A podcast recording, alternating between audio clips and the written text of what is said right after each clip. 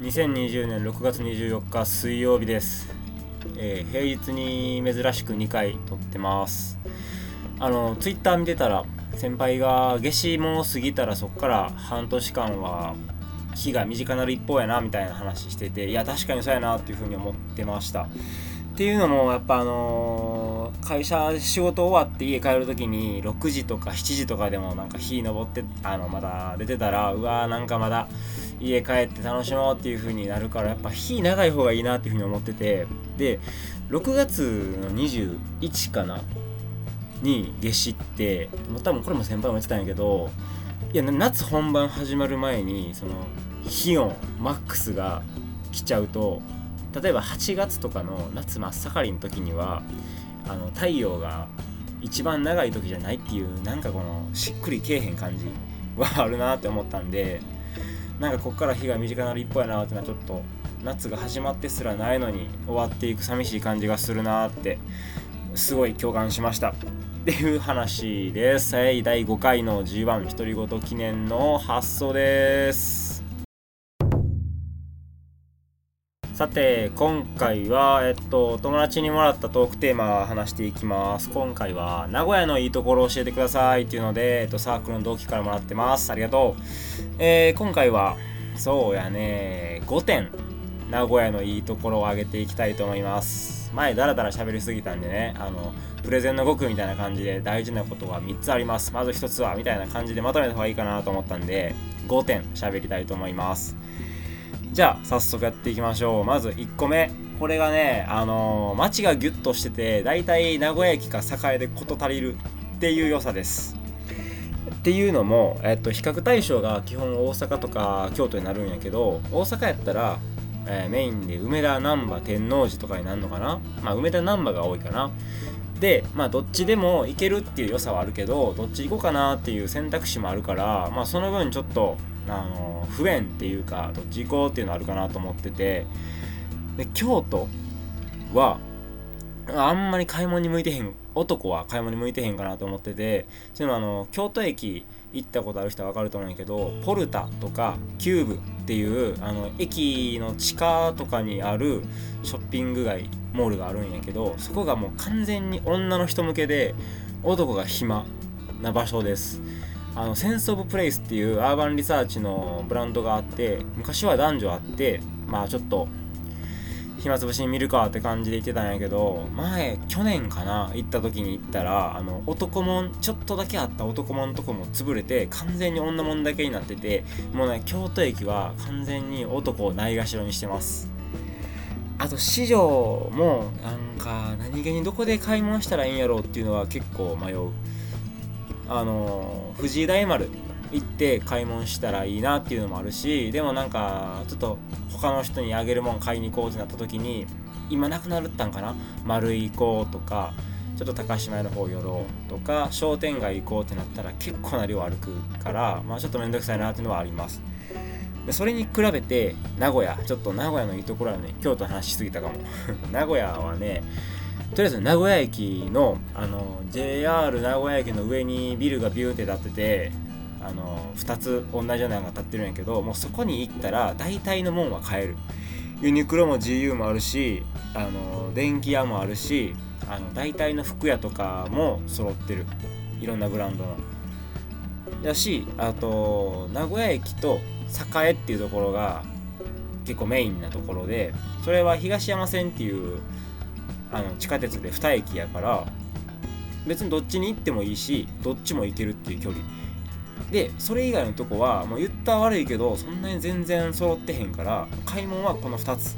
っていう感じで、あのー街自体が栄えてるところがギューってなってるからすごい楽やなっていうのが1つ目のいいところです。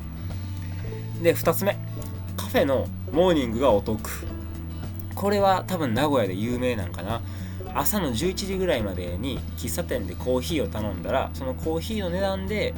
トーストやったりゆで卵やったり例えばサンドイッチサラダとかがついてくるっていうモーニング文化があるっていうのが名古屋の特徴っぽい。でなんかもともと学生の時にその朝ごはんを、あの外で食べるっていう習慣がなかったから大阪京都っては全然分からへんねんけど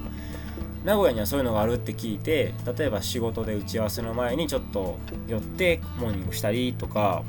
あの土日に1人でとか誰かとっていう感じでモーニングに行ったりっていう感じでたまにするんやけどやっぱ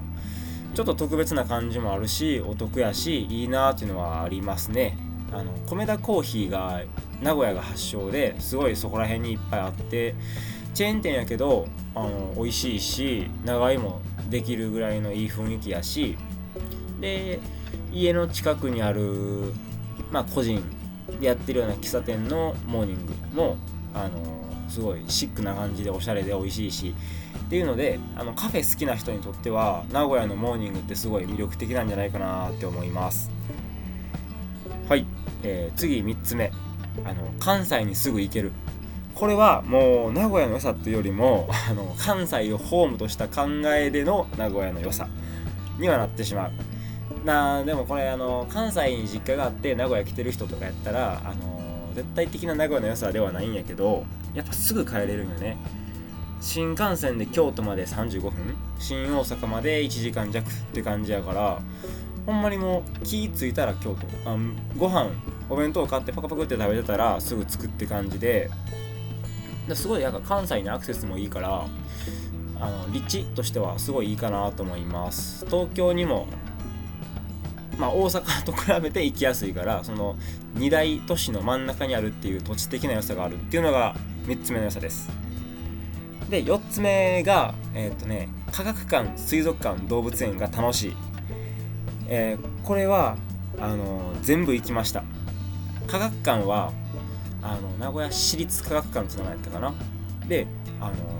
名古屋駅と栄の間に伏見っていう駅があってそこから歩いて行けるところにあるんやけどプラネタリウムがすごい大きくて有名であのフジテレビみたいな感じの丸いのが施設で見えてます。でそれだけじゃなくあのプラネタリウムだけじゃなくてあのすごい寒い部屋を体感できるっていうところやったりなんか竜巻を起こす実験をしますっていうのが見れたりあの放電すごいボルトで電気がバリバリバリって走るのが見れますっていう展示があったりしてめっちゃおもろいんですよ。こんだけ話聞いてたらいやそれってガキ向けちゃうみたいな思う人結構いると思うんですけどあの大学の時にも行ったし普通に社会人になってからも行ったんやけどめっちゃ楽しい。これほんまに行った人しか分からへんと思うんやけどちょっとした展示とかで遊んだら多分あの中高生ぐらいは楽しまれへんかもしれん。あのいっそ子供か大人になってから楽しいあの感じなんで是非名古屋来た時にはあの行ってみてください。ほんまに名古屋駅だからみんな新幹線とかで名古屋駅にピュッて来た後頑張れば歩けるし一駅電車乗ったら行けるって感じです。で水族館動物園。これはあの、まあ、別々で水族館はちょっと港の方にあってあのー、何が有名なんかな？分からんけどすごい良かったです。広いし展示もいっぱいあって飽きひんかったし綺麗しあのイルカのショーがね普通にあのすごかった。感動した。でイルカのその大体ショーってあのピュンって飛んで赤い風船を鼻の先でちょんって触るみたいなのがあるんやけどここの水族館の魅力が確かそのイルカが飛ぶ時のあの水槽のあの下側が地下1階か1階みたいな感じでまた水槽の展示ブースで見れるんよ。それもおもろいっていうのはある。だからイルカがこうグイグイグイグイグイと加速して上がっていくのが下で見れる感じ。メインの展示ってよりもちょっと休憩スペース兼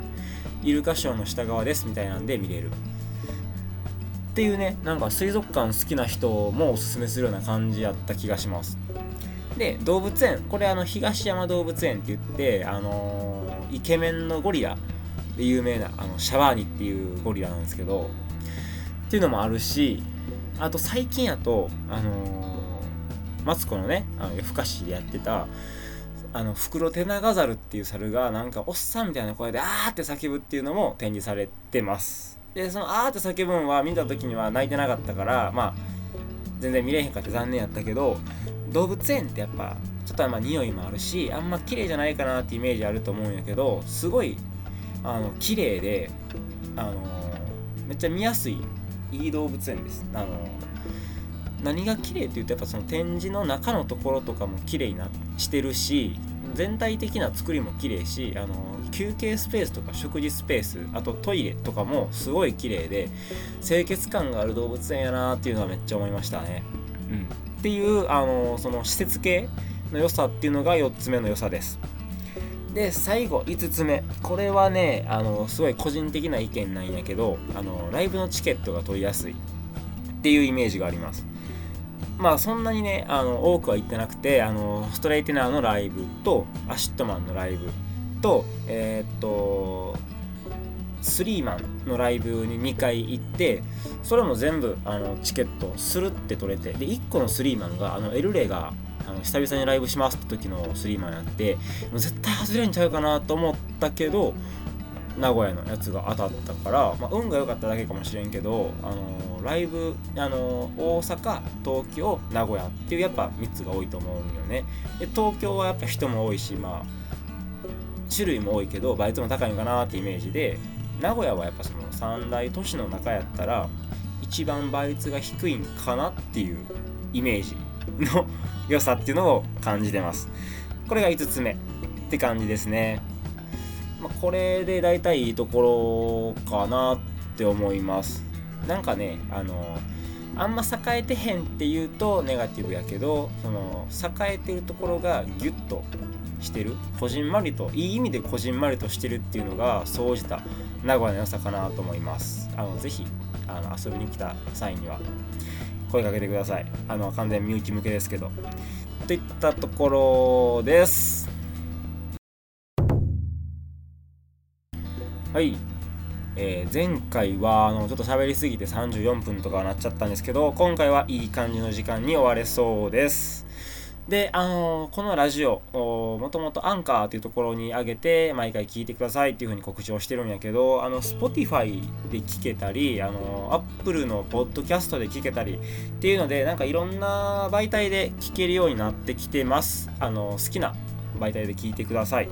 で、もともとは完全に身内向けっていう感じでやってるんやけども、あの、ポッドキャストとかにやっぱ行くと、あの知らない人にも聞いてもらえてなんかちょっと反応とかをもらえました。ありがとうございます。でまああのトークテーマとかあの感想とかお便りっていうのはあの随時応募してますのであの基本的にはあの聞いてくれてる人はあのあの説明のところにメールアドレス書いてるのでちょっとめんどくさいんですけどそのメールアドレスコピーして